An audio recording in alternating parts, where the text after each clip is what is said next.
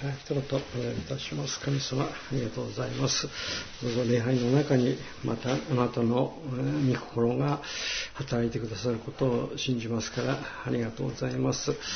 語るものは小さい、また人間ですけれども、でも私たちの心の中に語りかけてくださる、また全能のお方の声を聞くことができるように導いてくださいますようにお願いいたします。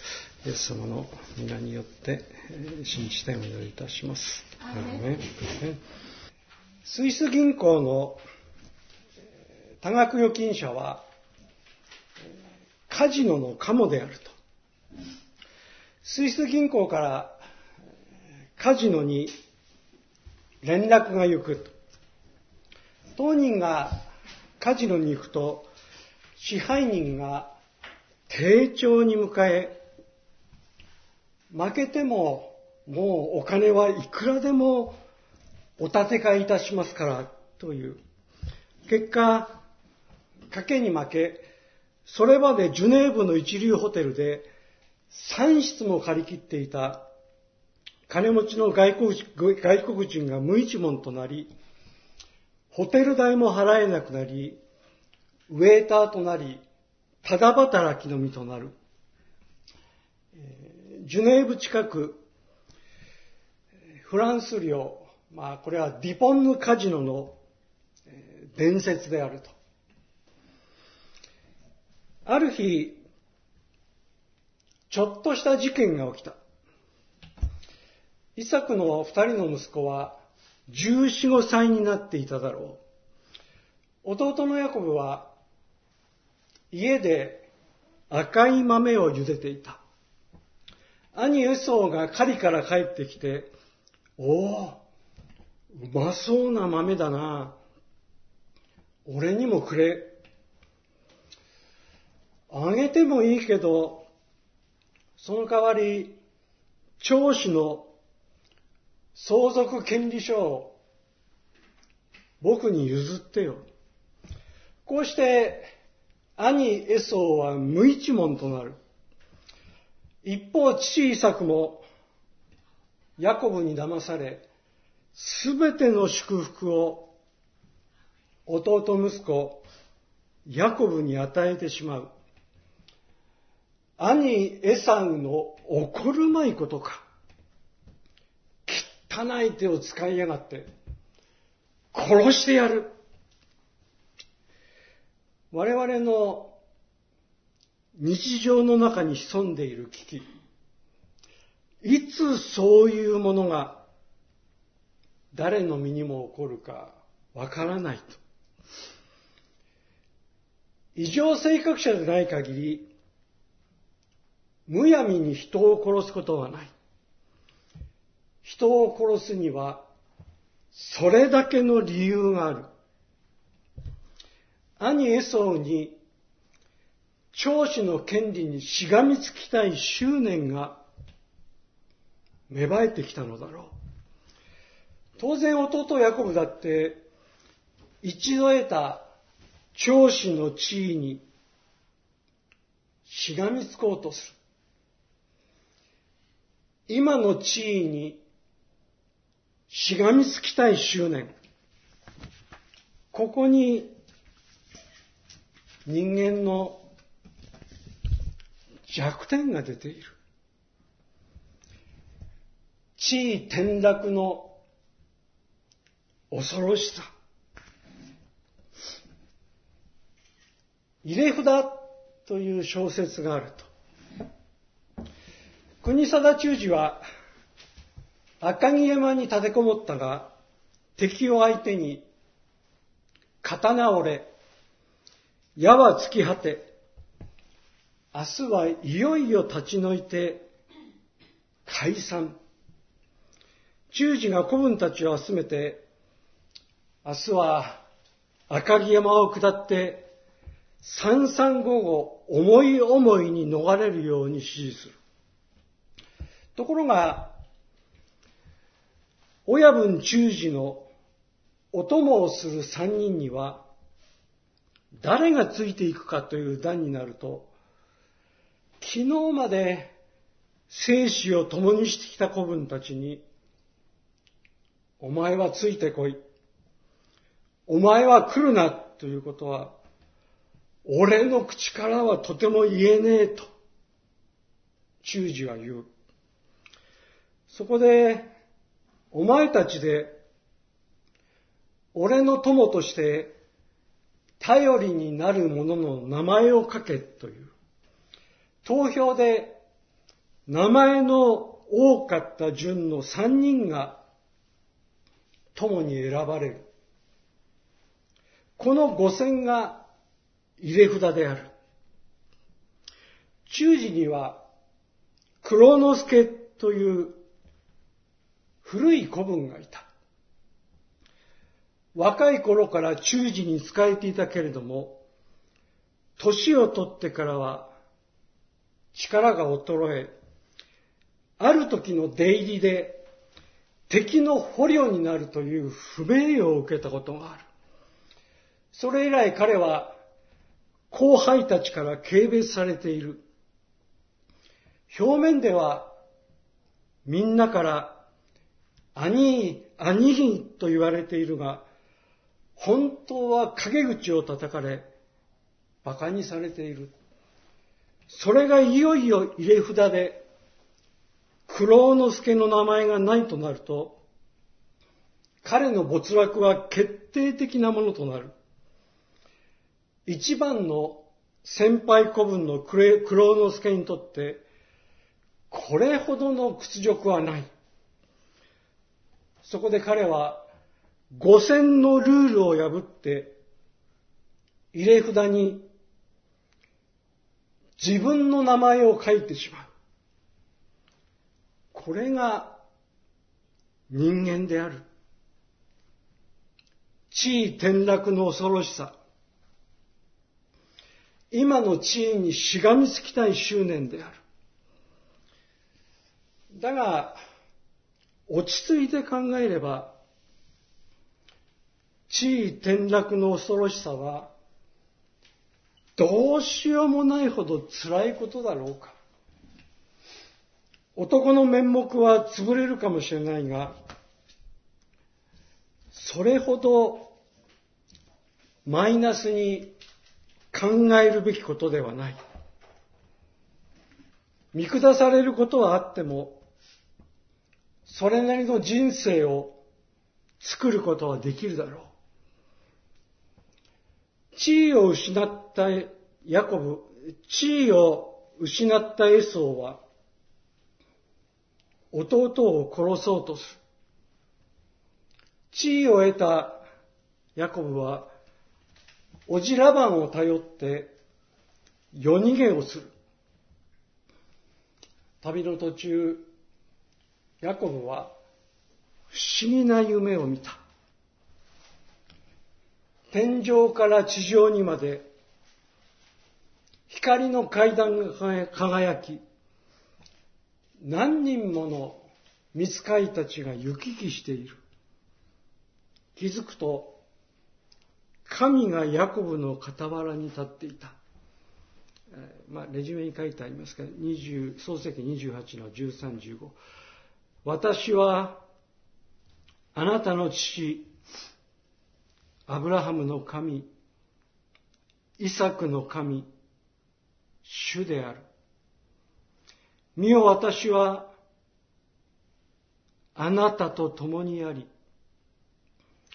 あなたがどこへ行っても、あなたを守り、私はあなたに約束したことを成し遂げるまで、決して決してあなたを捨てない。今の地位にしがみつきたい執念。この赤い豆、あげてもいいけど、長男の権利を僕に譲ってよ。まあ、考え方はいろいろあるだろうけれど、このセリフが言える男は、優しい人ではあるまい。心で思っても口では言わないのがまともな人間だ。ヤコブにはアブラハムの血が流れ、華麗で、かつ賢く、イスラエルの約束を一途に担う存在として描かれている。でも本当にそんな男なのだろうか。頭脳明晰で優れていたのは確かだろう。しかし信仰的に一途で優しいかどうか。イメージ的にはそう見えても、実は相当にしたたかな男ではないのか。きっとそうだ。書いてない行間からそんな性格が見えてくる。おじ、ラバンの家畜の世話に乗じて、どんどん自分の財産を大きくしているところにも、それが垣間見える。隣人としては嫌なタイプである。そしてこういう人の生きがいは一体何なんだろうか。それなりに親しい兄と弟、二人の人間関係においても、殺意が芽生える時もある。それが、この世の中の不思議さであり、予測のつかない、予測のつかない人間の落とし穴である。運命の暗い部分を周到に設定しているところが、旧約聖書のストーリー性である。その闇の部分は、明らかに今の地位にしがみつきたい執念に由来している。人間の争いは、明々白々のことばかりではない。思いがけないところに隠れた傷を残す。ヤコブは、アブラハムという華麗なメシア・キリストの血筋を継ぐ者として成長し、神との契約のもとで選び抜かれた人生を生きるはずだった。ところが、ほんの数分間の違いで、双子の弟として生まれたため、相続権は数分前に生まれた兄エソーが所有する。にもかかわらず、弟ヤコブは優秀で知的で社会のリーダーシップを取れるような人柄だったから、やがて自分の本来の人生を回復しようとして、周りを欺き、予定のコースを再現することを考え始める。このあたりも人間の生き方としてまあそうなんだよなと。納得がいくし、それぞれの人が、悲運に対して、このようであってほしいと。つまり、どうしようもないほどの悲惨な目にあっても、心がけ一つで、本来の人生を回復できるんだと。あらま欲しいカタルシスを提示してくれていて、心よいと。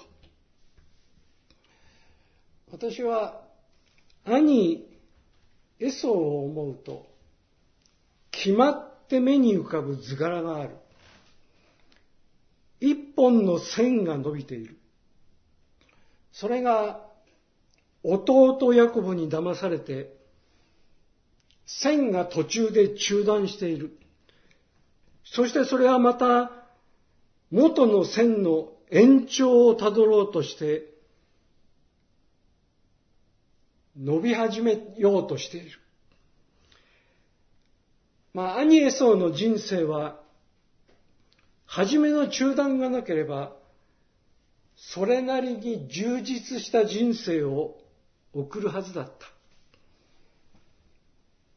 切れた人生を取り戻したい。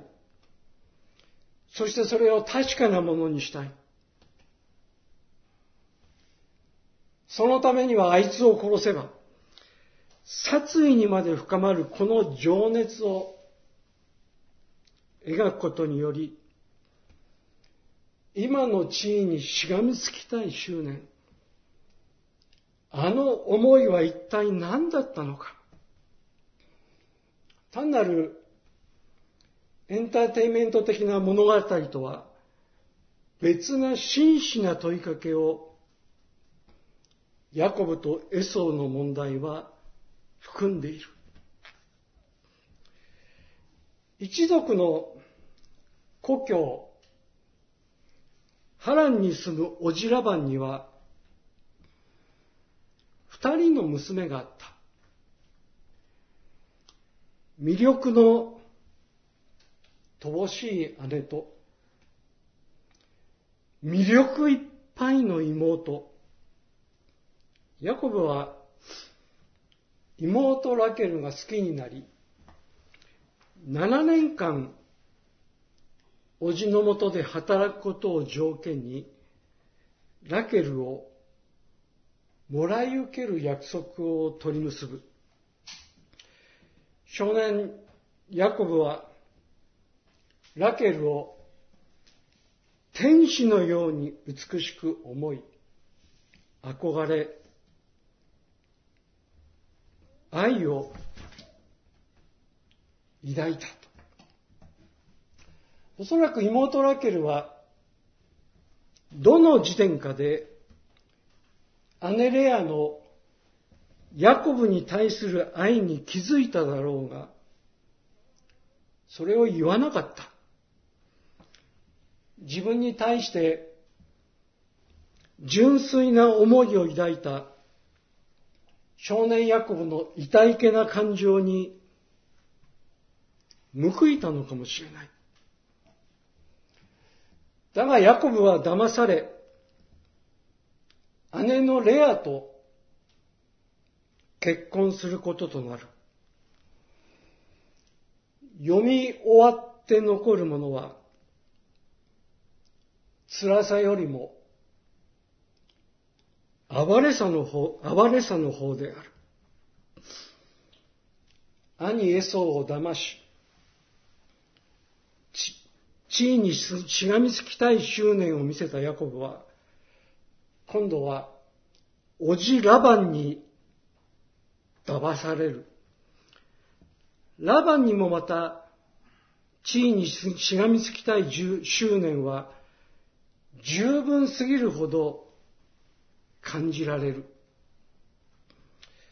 ドラマの進行を冷静に眺めていると、どうしてもそう思わずにはいられない。まあ、しがみつくといえば、姉のレアも、ヤコブにしがみつこうとする執念は、これは尋常ではない。アブラハムの血筋として生まれながら、養子が良くなかったため、ヤコブに嫌われ、妹からも疎んじられた。見た目、養子という当人に責任のない理由で、愛されて叱るべき人からも愛されなかった人の運命は、こうつぶやいている。人生とは、こんなもんですよ。でもそれを知っていれば、生きていて必ず役に立つこともあるからと、そうつぶやいているようなところがある。まあ、切ないかもしれないが、どこかに温かさがあるのも本当だ。長子の権利は、やがて課長を継ぐ資格であり、財産分与も特別に大きい。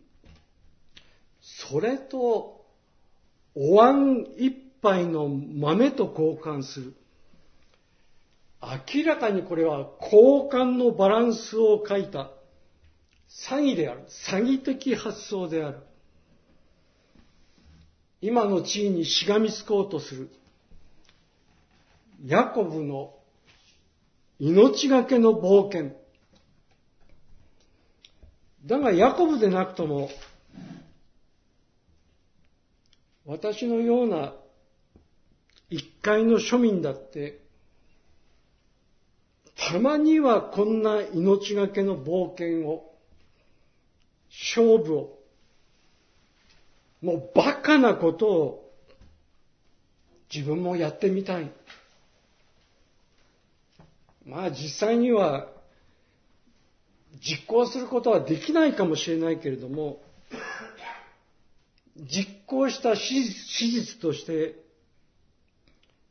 ヤコブのことを考えれば、これはまた格好なカタルシスになるだろうと。ヤコブが生きていたら、どう行動するだろうか。ああ、ヤコブが生きていっててくれたらなら、その願望は、一階の庶民が憧れている生き方でもあるから、この話の後味は決して悪くはない。兄を裏切り、エサウから殺されかかって故郷を逃げ出し、もう行ったこともない波乱の町に何が待ち受けているかもわからない。退くことも、進むこともできない。ヤコブの人生。進めば、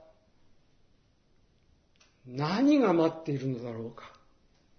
退けば、そこにはエソーがいる。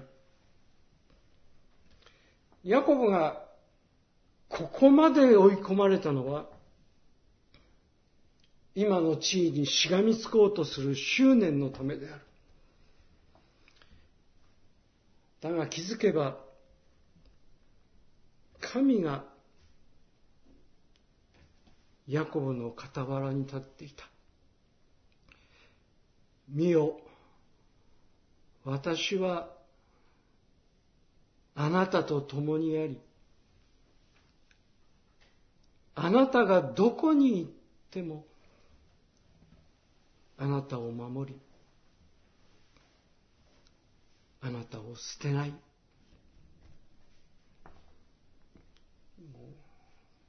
詐欺、命がけの搾取、悪に正気を見出そうとする、もう命をかけた勝負。俺だってバカなことをやってみたくなるんだ。人間の感性。ヤコブはこうした生き方にどんなモチーフを盛り込み、どう終わらせるのか。そして旧約聖書を読む者に何を感じてもらうのか。ヤコブに対する語りかけの中から答えは導かれるだろう。そして答えを得た時の心理的解放感。それがもたらす心の平安、安らぎ。読者はヤコブと一緒にそれを味わうだろう。見よ私はあなたと共にあり、あなたがどこに行っても、何をしても、あなたを守り、あなたを捨てないと。もうバカなことをやってみたくなる。人間の感性。それでも人間はあなたを守り、あなたを捨てないとおっしゃるお方を思い続けるべきだろう。やはり人間は己の志に対して忠実に生きねばなるまい。不幸や不運は同じでも、まだしも自分の心に忠実であった方が救われるだろう。さりげなくヤコブはこの真理を私たちに示しているのかもしれないと一言お祈りいたします神様ありがとうございますさまざまな事柄のあったヤコブの人生でしたけれども考えてみるとそれはまた私たちのまた人生でもあり何十年間と振り返ってみるといろんなことがありましたでも神様はまた今の私たちに対して見よ私はあなたと共にありあなたがどこに行ってもあなたを守り決してあなたを捨てないとこの言葉を聞いてヤコブが得た心の安らぎと平安を私たちもヤコブと共に日々味わうものとして導いてくださいますようにお願いいたします。このお祈りをイエス様の皆によってお祈りいたします。